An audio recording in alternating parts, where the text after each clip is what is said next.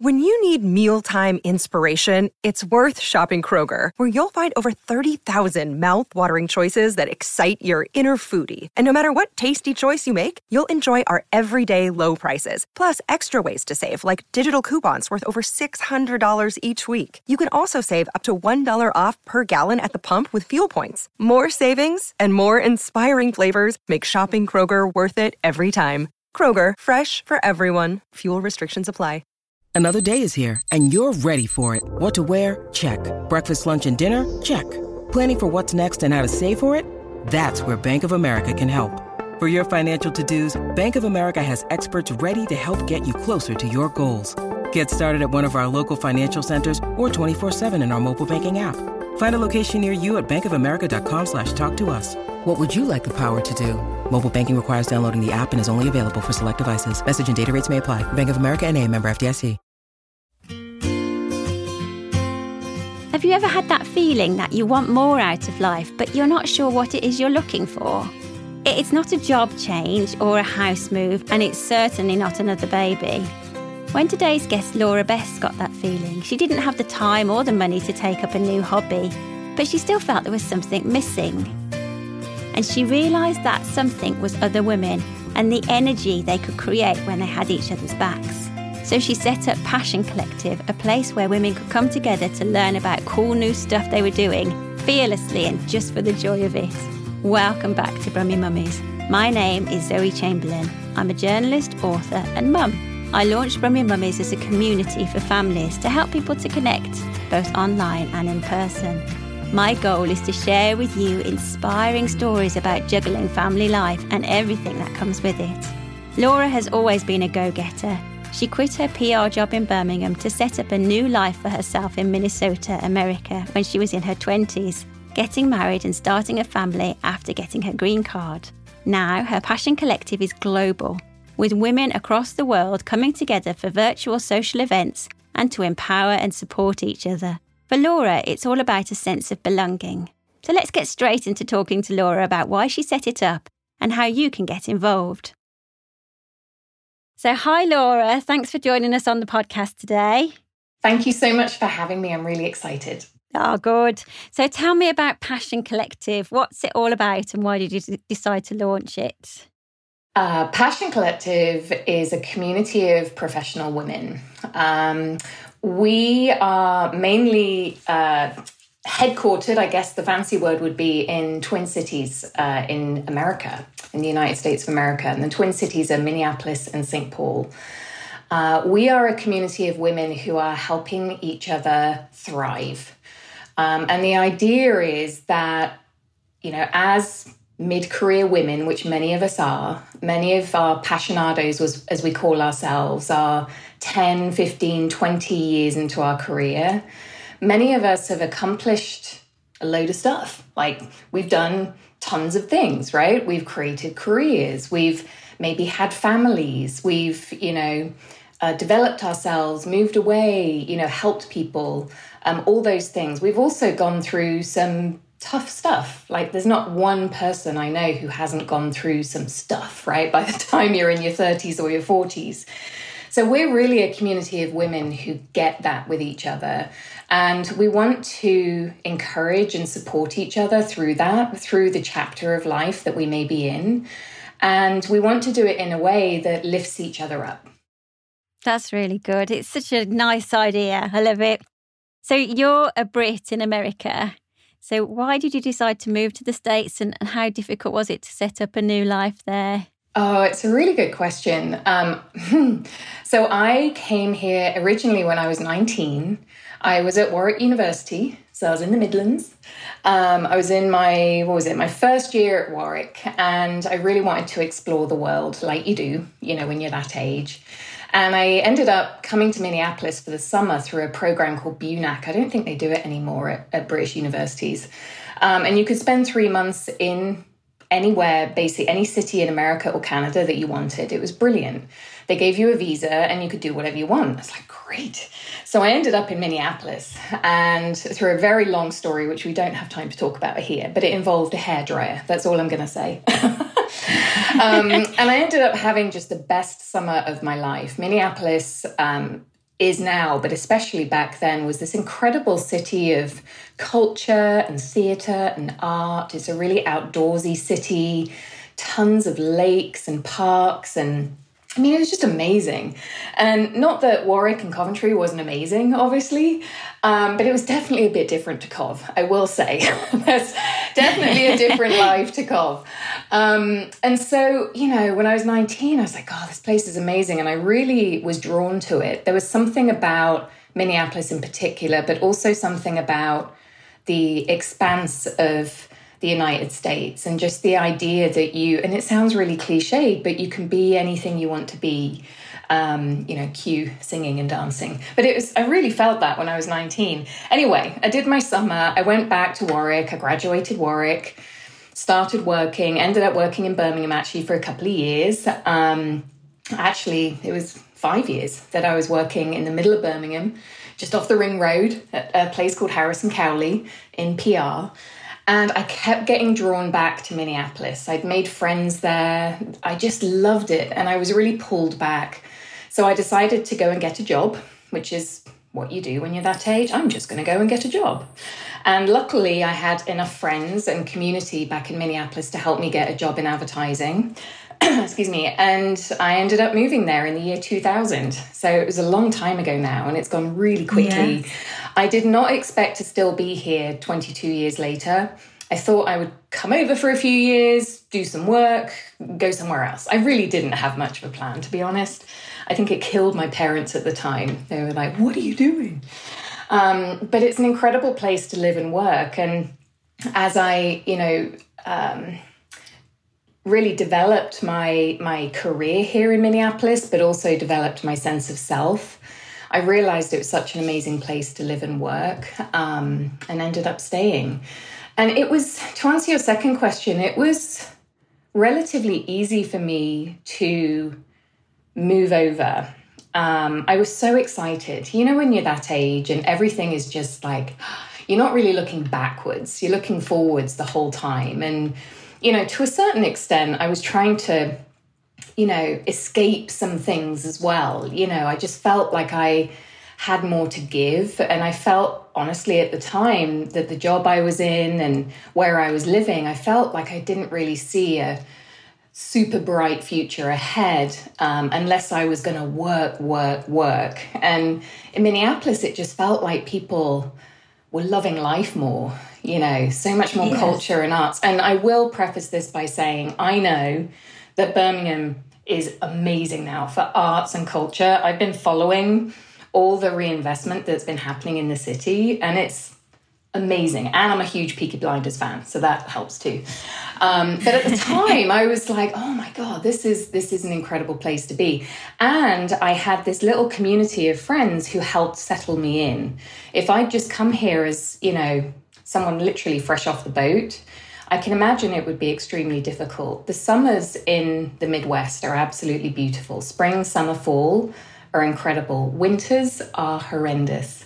They're incredibly cold. I don't know if anyone listening to this has watched Fargo, um, but that it mm. is actually what it's like. I mean, it literally looks like Siberia with snow piled up, temperatures in the sub zeros for a long time. So after a while, I began to feel quite isolated very homesick.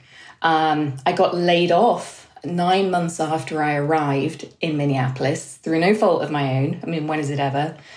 So there were lots of challenges um, after I'd sort of got over my first honeymoon period. But the thing that really sustained me was my friends, my community, my group of people.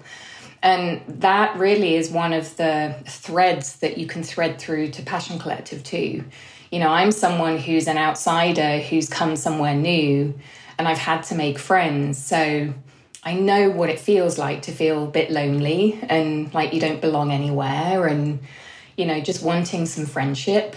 Um, and so for me, Passion Collective is one way that I'm trying to help women do that for each other. It's clearly working. I mean, there's some of the stories that you share on there are just so inspiring. Tell me about some of your favourite ones. Oh gosh, yeah. Well, thank you. Yeah, we're um, we're almost at five thousand passionados now, which is pretty amazing. And we um, we have a grant program where you can apply for cash and coaching to help you pursue your passion. And we just received two and a half thousand applications from 46 countries across the world. I mean, literally, last week for me was absolutely crazy because it exploded. what is happening?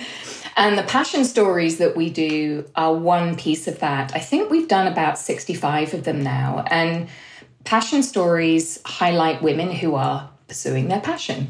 Um, but the way we do them is very realistic. Like, I was so tired of hearing these stories of, like, oh, yeah, like I just quit my job and six months later, I'm a millionaire or you know the sort of thing. And it's mm. it can be hmm. really inspiring like for a second and then you know, you've got to go and do the laundry or pick the kids up from school. And you're like, well, how the hell is that relevant to my life? Like, I just really wanted to be inspired by the reality of women who are pursuing their passions.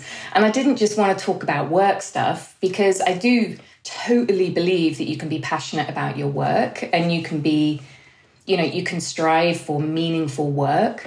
Um, but at Passion Collective, we talk about work and life. Like, I think it's all mixed in together. It's very difficult to separate them.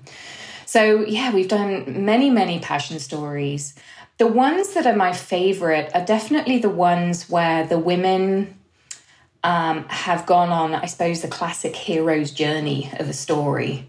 You know, I started here, I had this thought, I gave it a shot, I put myself out there, then this really bad thing happened but then I overcame it and here's where I am, you know. And very yes. actually a lot of our stories are like that because that's what life is like, right? Um, and we have stories about women who are pursuing their art. We have stories about women who, you know, have been through personal trauma themselves and are trying to help others. One of my favorite stories is um, actually an English person called uh, Vicky Harrison, who lives uh, in Southport now.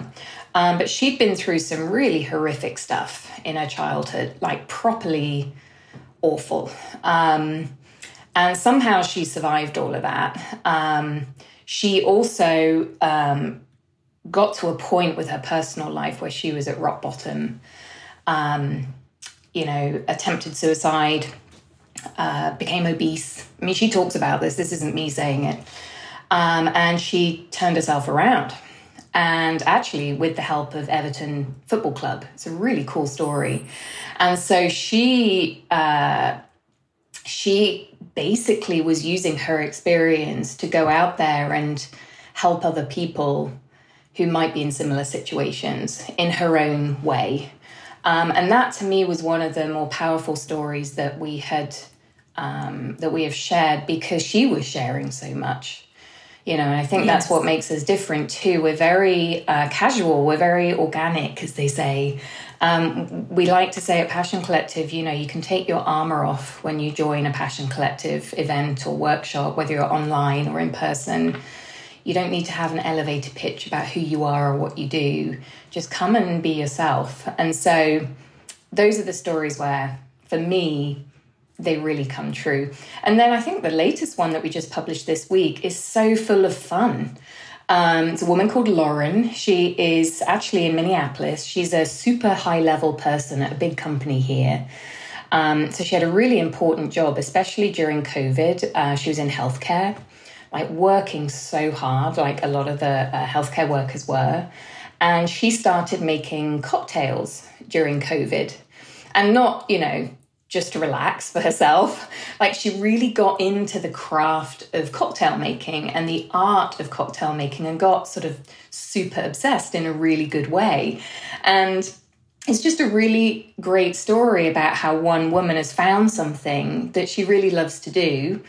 And, you know, she posts a cocktail a week on Facebook and everyone's telling her it looks great. And it's just a lovely story of, you know, someone finding a bit of joy and doing yeah, something that they absolutely. love. And there's no, like, she's not selling them, she's not started a business, she just does it. And that's as much Passion Collective as anything else, you know.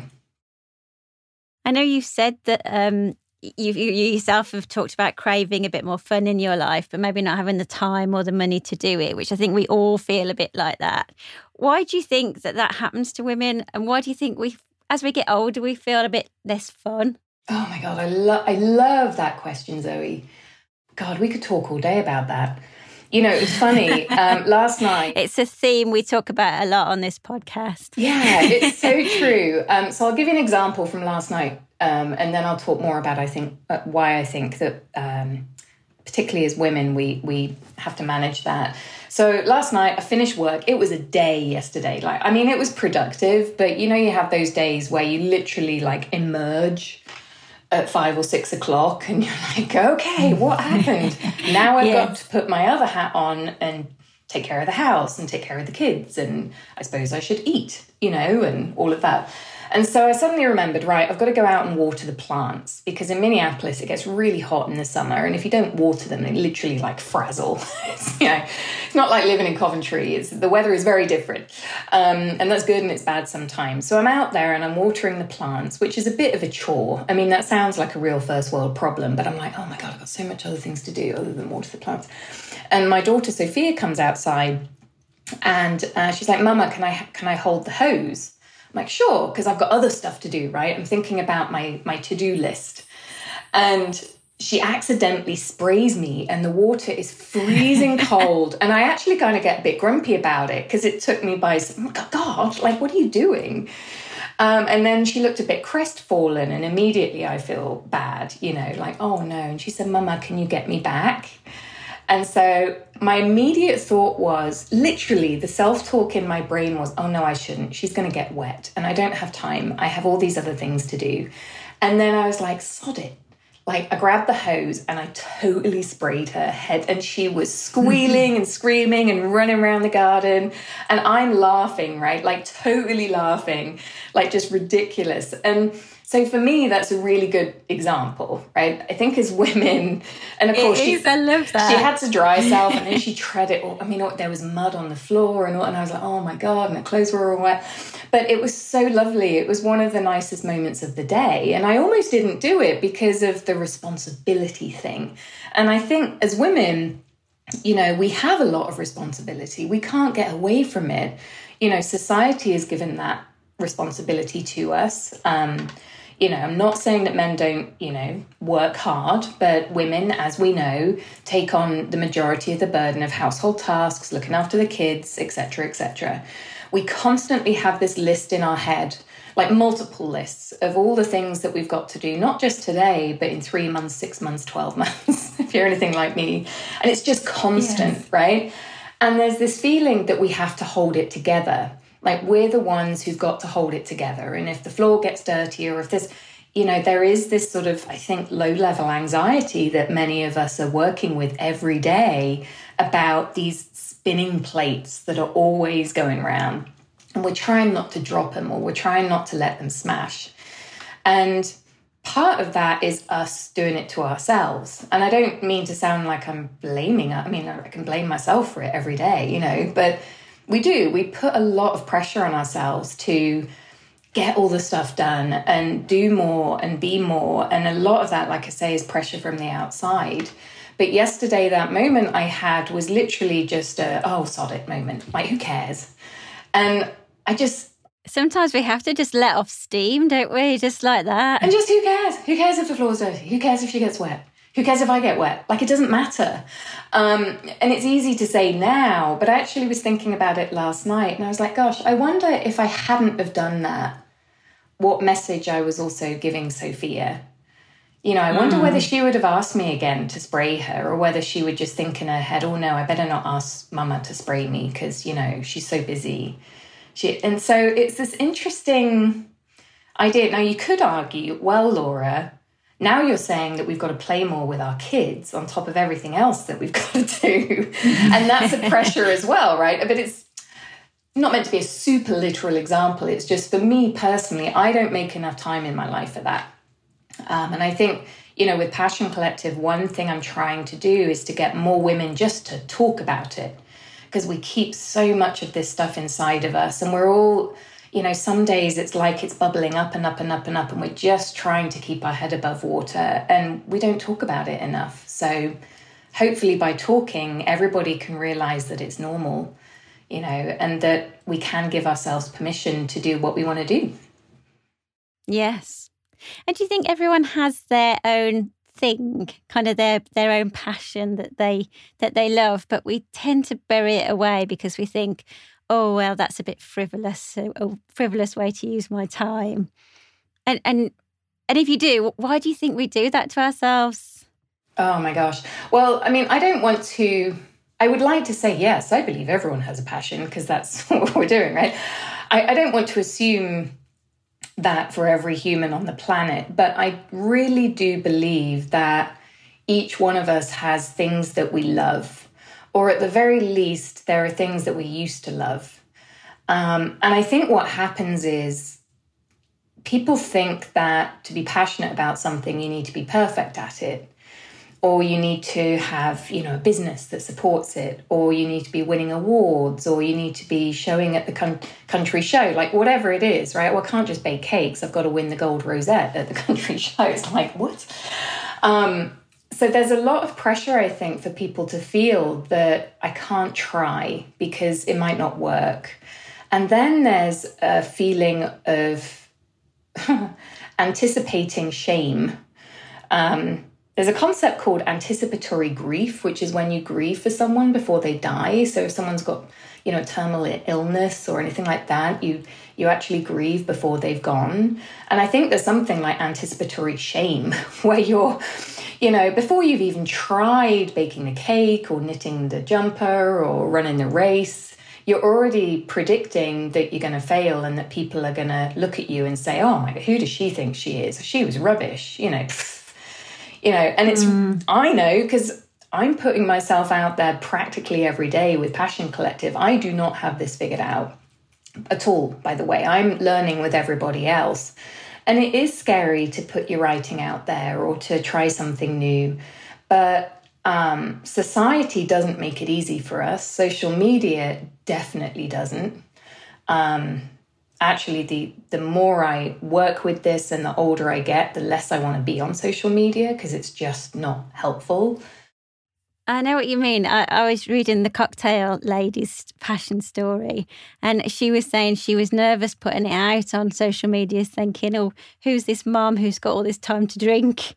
And and you think, "Gosh, she's doing such a creative, lovely thing," but in the back of her mind, she's got these uh, these cogs going around, thinking, "Should I really put that on social media?" Yeah, and here she is, an SVP of communications at this massive yes. company, right? Of course she's not. Or maybe she thought, oh my God, everyone's going to think I'm like a raging alcoholic because all I'm doing is posting drinks. But she still did it. And and that's what I love the fact she still did it. Yeah, she did it. And when you look at her posts and see some of the comments below, you know, she's just making a drink and they do look beautiful, but people really love it, you know. Mm. So, you know, there's um, there's a well known writer called Elizabeth Gilbert. Um, some of you may have heard of her. She yes. wrote Eat, Pray, Love and Big Magic and, and things like that. Um, she's great. She's she has a lot of sort of fun videos on YouTube and whatnot. And one of them is about, you know, the difference between, let's see if I can get this right, a job, a career, and a calling. I feel like I'm missing one, but I'm going to use three, for example. Um, yeah. Oh no, sorry, a hobby, a job, a career, and uh, calling. That's right. And it's a really good, like, three minute video about the difference between them. And a hobby, she defines, is something that you just do because you love it. And you might be mm. really, really bad at it, horrible at it. Like, I tried pottery once. I did a pottery class. I don't know if anyone's ever tried pottery, but it's really, really hard. Like, I had this image of you know the ghost scene with Patrick Swayze and yeah. you know like and it was not like that. It was in this sort of school classroom. There were no sexy men there. Um, and it was very very difficult to even shape the clay to start with. I got absolutely filthy. Like I was crap at it honestly. Um, but it was really enjoyable. Um, and I actually posted a post when I finished the class with my wobbly pots, you know, just with this big smile on my face. And I haven't pursued it after that. And that's okay. It, it, you know, these things don't need to be lifelong things, but I know that I love pottery. And now when I'm out and about, or if I see people, you know, on YouTube, I'm sort of fascinated by it because I'm like, how do they do that? Like, God, I wish I could do that. You know, so this idea of a hobby, I think, is very important for people under, to understand. A hobby can still be something you're passionate about. Um, and then a job is just something you got to do to get the money in. You got to pay the bills. And many people just have jobs. That's it. And that's okay. And you can have multiple jobs. It's okay. We put a lot of pressure on ourselves to have a career, just like we do yes. to have like a hobby that has to make money. It doesn't. And then a career she defines as something that you're willing to sacrifice for. And when she said that, I was like, ooh, that's really like, I was like, yeah, no one told me that when I was 20. Like a career you're going to have mm. to sacrifice for. Um, and then a calling is something that you can't stop yourself from doing. Like it's just flowing out of you, you know. Um, and you can have, you know, mix and match these things in different ways. But when I saw that piece from her, I just thought it was so clear in the way that she was defining it. And so, to answer your first question, I think, you know, people can find what they love. We're actually going to be launching something um, here on Passion Collective in the next couple of weeks called the Passion Finder. And it's a really quick and easy sort of mini exercise, mini course that you can go through to remind yourself of the things that you used to love. Because especially if you're, I don't know, 30s or 40s, and if you're, you know, doing the kid thing and the work thing, you probably don't have a lot of time in your day to be, you know, sitting at a potter's wheel.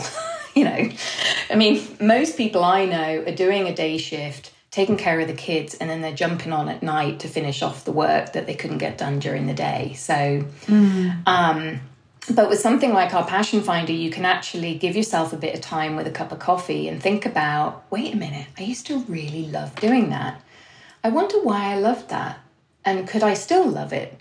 And there are some things that we used to love that we would never ever do again, right? We change. But then there are some themes about the things that we love that we can carry forward. And then we can make a commitment to ourselves to actually try more things, regardless of the outcome. And for me, that's the really important piece about it. I think when you've got more of that stuff in your life, you're happier, you know, and your life's yes. better. And it's just good to try new things, isn't it? You never know until you've tried it. You don't, but it's so scary sometimes. You know, this, this is what I love about what you're doing, Zoe, with Brummy Mummies, like just having a space for people to show up.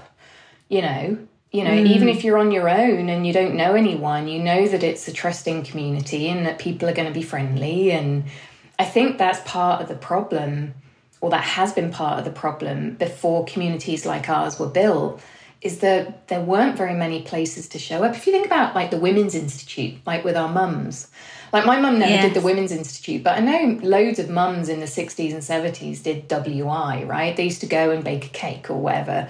Um, my mum used to have coffee mornings with her mums, but there really wasn't like where do you go to do this stuff or to try this stuff? And now it's exploded because of the internet, but it's almost too much. It's almost like overwhelming. And people are so much busier these days because of technology in the world. And so that's why I think communities are really, really important. Why did you decide to make yours a, a women's community rather than for men and women? Ooh, that's another really good question. Um, so, lots of reasons, but the main reason for me is well, when I started Passion Collective, it was actually kind of a selfish um, need that I had to be together with other women. I just craved the, the company of other women. Um, you know, I'd, I'd been working so hard on my career and the family. It felt like we were all in these separate swim lanes. You know, and these women yes. that I used to know, we were all going in sort of a similar direction, but we didn't really sort of see each other anymore and we're all separate. So, you know, that was the beginning of it. But as I began to develop the idea, I realized that women, I believe, women need their own places and spaces to open up to each other and to share their experiences. I mean, if you think about all the spaces that men have, you know, in America, it's like the golf club, right? And I'm not saying women don't play golf, but the classic example here is, and I used to work at a company where Friday afternoons, the male sales leaders used to go out and play golf, and the women were back in the office, you know, mm-hmm. and it was just this one day I realized, well, maybe we women should figure out a place to go on a Friday afternoon to conduct our business and build relationships because we're stuck in our office, but they're off. So they've got their spaces, right? Even the traditional idea of the men's working club. Like my husband comes from Hartlepool, and there's still a club in Hartlepool that won't let women in. I don't know how that's legal, wow. but it anyway, it's Hartlepool, so maybe I don't know.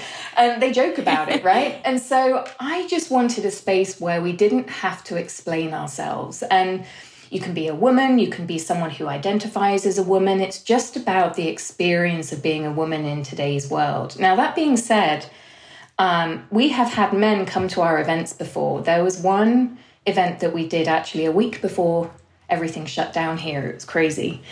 Um, and the name on the guest list was Michael something or other, Michael Smith.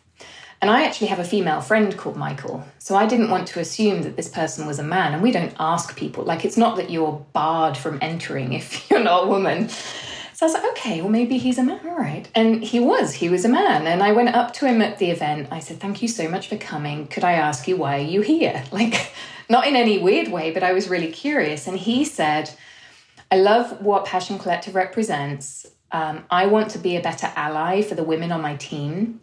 So I want to go back to them, learn more about this conversation. So we were talking about confident and powerful communication and how it is different between men and women in work. He said, I want to know more about this so I can go back and help the women on my team. And I was, you know, I almost fell over. I was like, that is so amazing. That's and he amazing. was great. He was one of, you know, actually with that event, he was the only man in the room. There were probably 50 women there, and he was loving it, you know. Um, but we are really a community by women for women. So tell me a bit more about your online events and how people in the UK can get involved. Yeah, so we, I mean, we started Passion Collective, or I say I should, I started it eight years ago, and up until COVID, we were, uh, we wrote our stories, our passion stories. We had launched our grant program. So if you want to apply for a grant, we're going to open the next round here in the next week or two. Um, so anyone from the world can apply for the grants. Um, but we just did in person events. So we really were a Twin Cities organization. Um, then COVID hit, obviously, as everyone knows. And all of a sudden, we couldn't meet in person. So I started for the month of April, I think it was, in 2020. I did one event a week on Zoom. And I just wanted to bring everyone together. And I got four women to come and share their story about a topic. And we did a digital version of our bigger events, which are called buzz sessions. And I called them mini buzzes because they were a mini version of the buzz. That's the best I could do at the time, but it stuck pretty well actually. so we did four of those. I thought maybe two or three people might show up because you remember what it was like then. Everyone's heads were spinning. It was awful. People were sick. Yes. It was crazy. And we had something like 125 women come for the month of wow. April. And I was like, holy, okay. So that gave me some inspiration to get a digital home going for us. Um, so in six weeks, I built our Passion Collective on Demand platform. Um, and the intention was more of a longer term intention. It was not just, okay, this is for the next few weeks. I really wanted to build a place where, I mean, you could be in the Twin Cities, but if you don't want to come to events in person or if you don't have the time, then you could catch up on the events. So we could obviously record them and catch up on them. We could have a private place away from social media where you could make new friends, you could connect for business, you could post your stuff. So let's just say you're trying the knitting thing. You know, you could post your latest design, and the idea is the passionados would clap your, you know, clap. Oh, that's amazing! How did you do that? Versus posting it on Facebook, which could be terrifying, right? So, we've got a series of questions that we ask all of our guests. So, I'm going to fire those at you now, if that's okay. So, what would be the two things that you would tell your 18 year old self if you had the chance? Hmm. I think at 18, it was crazy. I was just finishing A levels. You know, I don't think I'd got my grades yet to get into Warwick, or I didn't know where I was going, what I was doing. My parents were getting divorced. It's a bit mental. It's a crazy time, actually. Um, I think I'd have told myself two things. The first thing would have been to be curious about the different paths I could take. I remember, and this was, you know, when was this? 92? When did I go to work? 93. Yes, it would have been 92. Um, I was very much following a traditional path. You know, it was go to school, do your schoolwork, get your grades, because if you don't get your grades, you're not going there And then you go there, and I chose history as a degree. You know, I really wanted to do just history because um, I loved history. Mm-hmm. I still do. Um, I didn't give myself the chance to explore other avenues. Like I used to act quite a lot in school plays and stuff. I used to love acting. Um, and I never really pursued it because, you know, why would you be an actor? Like in the 90s, being an actor wasn't a career, especially for a woman. So that would be one piece of advice for sure. Um, the second thing, and I think a lot of people would tell themselves this, is is going to be okay. You know, yeah. Just I wish I. I mean, I. It's not even me telling me that. It's you know, I wish I just focused on that more. When you look back on your life, I think, you know, there are going to be tough times that you're going to go through, but it's going to be okay. So don't worry about it. Have fun.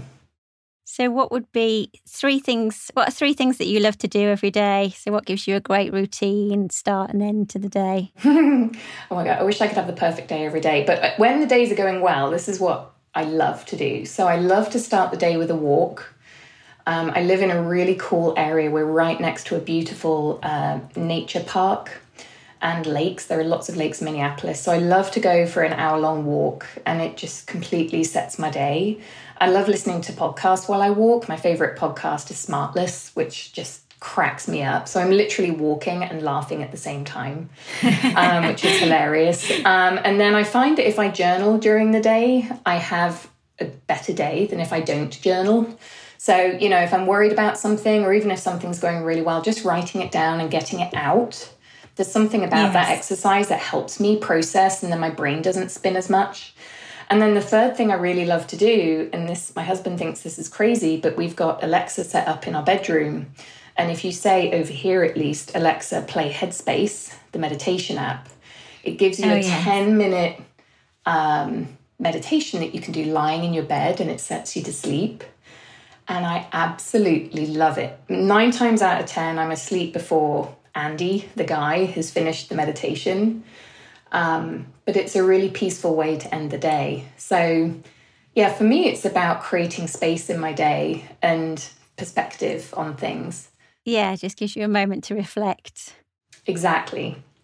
Yeah, that sounds great. and what would be your advice to someone feeling like there's something missing in their life, maybe that they're craving a bit more fun? Well, you could do the whole spray your daughter with a hose thing, which gives you a moment of, of fun for sure. That was a nice does moment. Like fun. It was fun, um, but you can't do that every day, obviously, especially when it's cold. Um, I think you've got to. This might sound really academic, but I think this is what helps. You've got to figure out what you enjoy doing. I think a lot of us mm. have forgotten what we enjoy and we've forgotten what we love.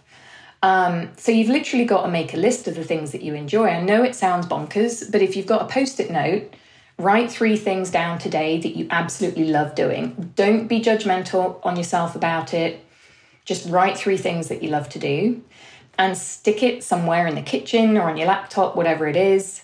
Um, and so when you want to have more fun, it sounds crazy. You can look at your list and say, you know what, I yes. do like doing that. Because we forget. And we, we have these moments where we sit there and we're like, oh, I'm really down today. I really want to have more fun. And that's not the best time to try and brainstorm what to do. you need your list so of things true. that you do. So what is it? You know, what are the three things? So that's what I would challenge everyone to do is to write your three things down. Oh, it's fantastic. Well, it's been brilliant talking to you, Laura. Thank you so much for joining us today. Oh, thanks, Zoe. And thank you so much for everything you're doing with Brummy Mummies. And hello to all the Brummy Mummies and Daddies, too. I think you're all doing an incredible job. Um, I love to think that there are so many connections happening there in such a big city that you're bringing so many people together. So hopefully, I'll be able to come and join one of your events one of these days. Oh, that'd be wonderful. Yes, we'd love to have you here. And thank you for everything you're doing with the Passion Collective. It's really, really inspiring. Thanks, Zoe. You can read more about Laura on our Brummy Mummies Facebook page and on the Birmingham Live website. And you can find out more about the Passion Collective by visiting the website www.passioncollective.co. This is a laudable production brought to you by Brummy Mummies and Birmingham Live. You can download or stream the podcast on all major platforms, including Spotify and Apple. Be sure to follow our Brummy Mummies Facebook page for lots more family information. And whilst there, sign up for our free newsletter to make sure you never miss an episode. See you next time.